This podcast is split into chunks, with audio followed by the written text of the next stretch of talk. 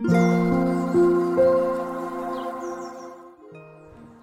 さんこんにちは、なおこです。インタビューライターがお送りするつづるラジオ。このチャンネルでは取材や執筆を通して学んだことフリーランスの暮らしやキャリアについてお話ししています、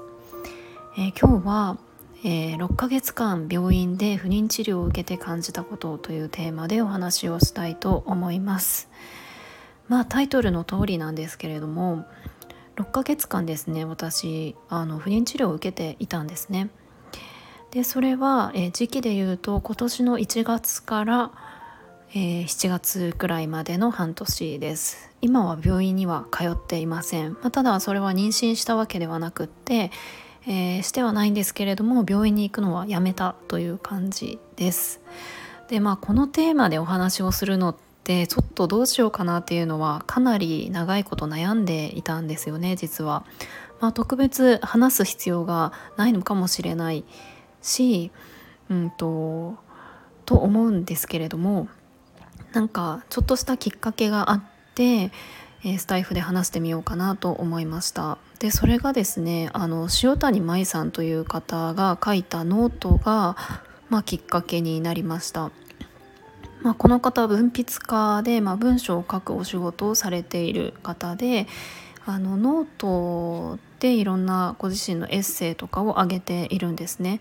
で割と最近書かれたあのノートの記事であの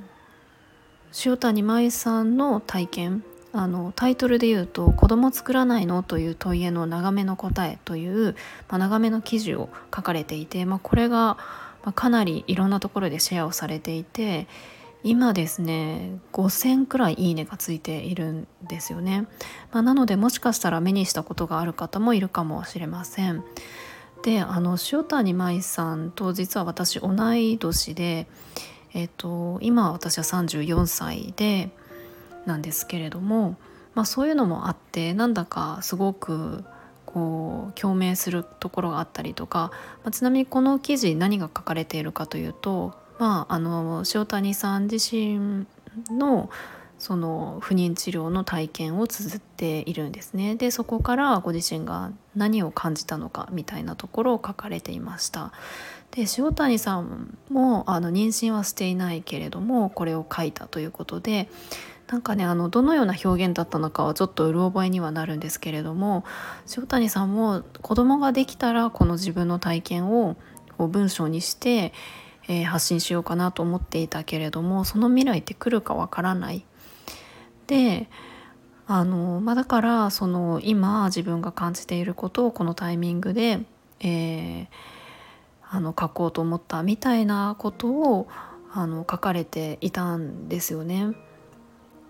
まあ、なのできっとすごくいろんなことを考えた上での発信だったと思う思います。でまあこれを受けて、まあ、確かにそうだなっていうふうに思ってやっぱり子供ができた後だったら、まあ、こんな大変だったんですとか、えー、こんなこと気をつけましたとかいろんな波があってもやっぱりなんだかんだ美談みたいにはなってしまうなと思っていて、まあ、その方がもちろん発信しやすいしあの全くそれが悪いことではないとは思います。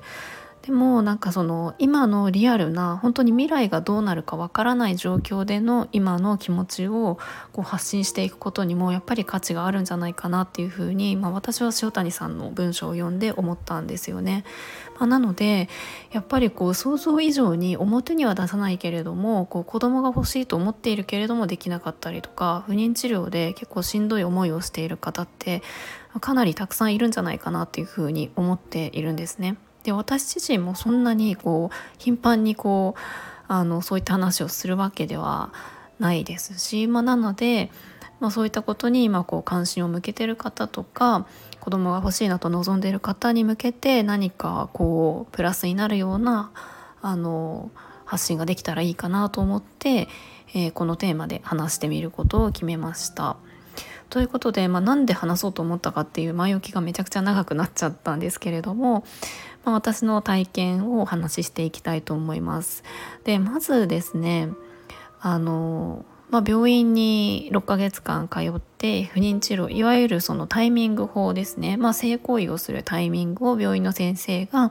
教えてくれて、まあ、なんか3日後にタイミング取ってくださいとかそんな感じで言われる、まあ、それをやりました。なのでこう体外受精だったり人工授精とかはせずに、えー、やめました。であのまあ何て言うか、まあ、先に何て言うか今感じていることから言うとまずはですね本当に自分の知識があまりにも不足していたなっていう反省がすごく今ある。なんだかこう病院任せにしすぎていたなっていうのが一つ今感じていること本当に知らないことだらけだったあの子供を作るっていうことだけではないですし自分自身の体のこととか本当に自分からあの学んでいく知っていくっていうことは大切だなっていうふうに思っています。であとはですねもう一つは子供を作ることを考えるっていうのはやっぱりどうしても女性側、まあ、女性の体にあの子供がこう宿子供の命が宿ると思うのでどうしてもこう女性側にこう比重が置かれがちですけれども子供を作るってやっぱりあのパートナーと関わることですよね。なのでなんか今はすごくそのあの自分の健康もそうですけれどもパートナーとその向き合ういい機会なんだなっていうふうに感じています。はいまあ、ちなみにですね私のそのパートナーは全然その不妊治療とか妊娠に関してあの無関心っていうかわけでは全然なくってとてもあの関心を持ってくれているなっていう人です。でまずなんかここまでの経緯というかまあ私があの今年の1月からその病院に通い始めてからのことをちょっとお話しすると、まあ、まずですね、まあ、なんとなく子供はあのできたらいいなみたいな感じで思っていて、えーとまあ、年齢も34歳だったのでやっぱり、えーとそんなにすぐに簡単にできるわけではないのかなとか一応その体の検査とかはしておく必要があるかなと思ってあの最初の検査をしたりとかしてあの通い始めることにしました。で、まあ、特に特別こう目立った異常みたいのはなかったので、まあ、普通にこう採血をしたりとかあのエコー検査をしたりとかして自分のこの子宮の状態を見てもらったりとかいろんなこうホルモンだとかいろんな数値を見たりとかしてもらってあのタイミングを取る時期だったりとかあとは薬ですね薬を出してもらったりとかそんな感じだったんです。まあ、ただですね何て言うんですかねこれは本当に通い始めてすぐに感じていたんですけれども、まあ、まるで自分がこうベルトコンベヤーに乗せられているような気分になるんですよね。あの子供のことを考えるってとってもこう何て言うか気持ち的にもいろんなこう感情が芽生えてきたりとか波があったりする不安定な状態で不安感もあるしできるかなとか自分の体に異常はないかなとかいろんなことが気になるですけれどもやっぱり病院って、まあ、これも本当に病院によるのであの一括りにはできないと思うんですけれどもやっぱりたくさんの患者さんがいて次々に診察をしていくのでこちらのこう気持ちの部分こんなことに悩んでいてとかこんな不安感があってとかそういうのをこう話すことってなかなかできないんですよね。本当にその診察室に入ったらあの数字を見せられてこうエコー検査のあのあとこう子宮のあの卵卵子があの卵巣がこうこういう状態でとかこういうことをこう言われたりとか事実を伝えられて、まあ、この数値が低いので上げるための薬を出しましょうみたいな感じ。次は来週来てくださいみたいなそういう事実ベースで、えー、と話されてしまうのでそうするとあ分かりましたみたいな感じでそれだけで終わってしまうんですよね。それがずっと続くような感じだったので一体自分がどこに向かっているのかあのこの薬は何なのかとかそういうのが本当に分からなくなるというか全然分からなくて、まあ、これはあの最初にお伝えした自分の反省でもあるんですけれども本当にですね分からないことだらけだったんですよね。で特別、まあ、ちょっとは調べましたけれども何か向き合うっていうよりかはとりあえずなんか病院に通ってあの行けばいいかなみたいな感じでやっていた。まあ、本当に対症療法的ですよね数字が低いから上げるとか、まあ、そんな感じだったので、まあ、ずっとこうなんかうんモヤモヤした気持ちが抜けなかったっていうのが正直なところでした。でやっぱり薬を飲むっていうことも副作用だったりとかもあると思うしなんかそういったことが気になってやっぱり薬を飲むとかタイミングを取るっていうことだけしか病院では言われないのででもやっぱり赤ちゃんを迎えるってやっぱりあのその母体がどういう状態であるかどうかであったりとかあのそのもちろんあのパートナー両方の体の状態は影響するしあとは何て言うかどんな気持ちで迎えたいと思ってるのとかとか精神的な部分もすごく影響するものであるはずなんですけどなんかどうも機械的に進んでいくなという感じで結構ですね疲れちゃったんですよね私が。あとは本当に、まあ、私はフリーランスとして働いているのであんまりこう決まったあの時間に決まった場所に行くっていうのはほとんどないのでかなり柔軟に病院に通うことができたんですけれどもこうどこかに勤めていたりと会社員をしている方とかだったら本当にあの病院に通って不妊治療をし続けるっていうのは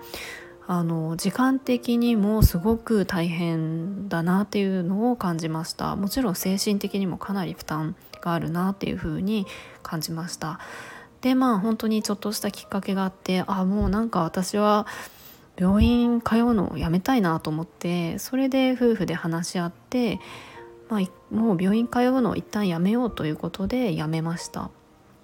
でじゃあ、まあ、何もしなかったかというとそうではなくってあのそんなタイミングでちょっとあの自分でいろいろ調べたりとかしようかなと思ってそのタイミングである本に出会ったんですね。それが妊活に不妊治療はいらないという本です。なかなかタイトルに惹かれるなと思って。えー、これはですねあの中曽根さん中曽根康さんかな？下の名前まあ高先生というふうにあの通称呼ばれている培養士の方で、まあ、不妊に関する、まあ、いろんなアドバイスをしていたりとかしてあの実績もある方なんですけれども医学的にとかいわゆるこう病院で行われているような不妊治療のがどういうふうなものなのかっていうのとかといろんなこう妊活に関する誤解みたいなところを解いていくような、まあ、そんなことが書かれているんですね。どちらかというとこう西洋医学というよりも東洋医学的な感じですね。あの体を整えるとかそんな感じのことが書かれています。私にとってはかなり衝撃的な本でした。あもう知らないことだらけだったなと思ってうん、でですね、まあ、この本に書かれている中でいくつかそのこの先生がおすすめするえっ、ー、と何て言うんですかね鍼灸院だったりとか整体院だったりとかサロンみたいな、まあ、妊活にプラスになるようなそういったあの場所が紹介されていてその中の一つでなんだか良さそうだなと思うところがあったのであの行ってみることにしました。まあ、本当に、えーと、体を整える、まあ、妊活のコースがあってそこでマッサージをしてくれたりとかよもぎ虫といってちょっとこうサウナみたいな感じのをやってくれるところで、私はそこに1回通ってあの1回行ってみてあとは2時間ぐらいですね、まあ、女性の方がやってくれるんですけれどもあのいろんなこう妊活のこと体のこととかあの食事のこととかもいろんなことを教えてくれて、まあ、その話を聞いてももう一回やっぱりあ本当に知らないことだらけだったんだなっていうのを改めて感じました。でまあそれを経てえー、生活習慣を見直したりとか主に食事ですけれども食事だったりとか、えーと、本当にまあその運動をするとか、まあ、そういうことを、えー、変えていきましたでそれもやっぱり、えーと、パートナーと一緒にそこに進んでいくっていうのがすごく大切でやっぱりどっちか片方がそこに真剣に向き合ってどっちかは関心がないっていうと本当にしんどいと思うんですよね。なのであのそのサロンに私は夫も一緒に来てもらってその先生の話を聞いたりとかを一緒にしました。でえっ、とまあそんな感じでですねあの決して病院に行くことが悪いわけではないと思うんですよね。ただ選択肢の一つであるということとあの病院が得意としていることとそういったこう鍼灸院とかサロンとかが得意としていることって全く違うのでやっぱり大事なのってその自分が知識を身につけることそしていろんな選択を自分が持っているということ、えー、そしてパートナーと話し合いをすることだと思っています。まあそんな感じでですね、まあ、私もまこれからどうなるかは本当にわからないので子供ができるかもしれないしできないかもしれないでもそどっちの未来もすごくあの何て言うんですかねいいというかどっちかじゃなきゃいけないわけでは全然ないなと私たちは思っているので、まあ、このままあの何て言うか話し合いつつ進んでいければいいかなと思っています。あとはやっぱりあの今この瞬間って子供がいない夫婦だけの時間っていうのもすごくあの価値がある時間だなと思っているのでその時間を何よりも楽しむことっていうのは大事にしたいなと思います。で最後にですねこれあのサロンの先生も言っていて私もその聞いて確かにその通りだなっていうふうに思ったので一つあの妊活をしていきたいなとかしているという方に向けてなんかお伝えしてしたいことがあるので、えーと、言うとあの病院とかサロンにあのパートナーも一緒に来てもらうことっていうのがすごく大切。っていうのをあのサロンの先生が言っていました、まあ、これは私めちゃくちゃ納得したんですよね。あの病院に通ってる時は基本的に私一人で行っていて、まあ、もちろん毎回毎回そのパートナーに来てもらうことってできないと思うんですけれども大事なタイミングとか最初だけとかなんか時々来るとかだけでもいいので一緒に来てもらうとあの本当にですね女性側としては本当にあの心強いんですよねもちろん男性が来たからといってその何か男性が治療を受けるとかは基本的にはないと思うので別に行かなくてもいいんじゃないかって思われるかもしれないんですけれどもあの病院の場合はですね診察室でやっぱり自分のその検査結果だったりとか今の状態っていうのを先生からこう伝えられるわけですよね。でその時のあの女性側ってどういう状態になるかというとやっぱり不安でいっぱいなんですね。その時にこう論理的に考えるってできないんです。何かその自分の体の状態を伝えられてなんかあのショックを受けたりとかあどうしようって思ったりとか不安になったりとかいろんなその感情の部分ができて出てきてしまうのでこう先生の話もなんかこう言われるままというかあはいみたいなそうですかみたいなしか言えなくってそれに対してあの質問する「えこれってどういうことですか?」とか聞けないんですよねそういう状態になかなかならなくってその時にパートナーが隣にいて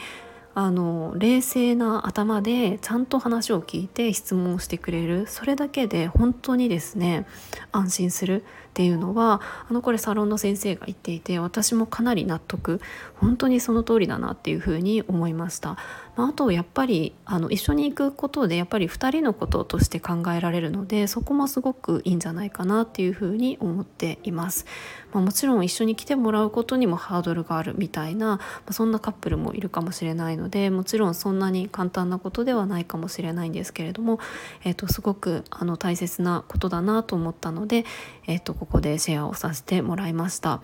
えー、今日はなんだかすごく長くなってしまいましたね。えー、この話が何か、えー、役に立つことがあったら嬉しいなと思います。今日も最後まで聞いていただきありがとうございました。もいもい。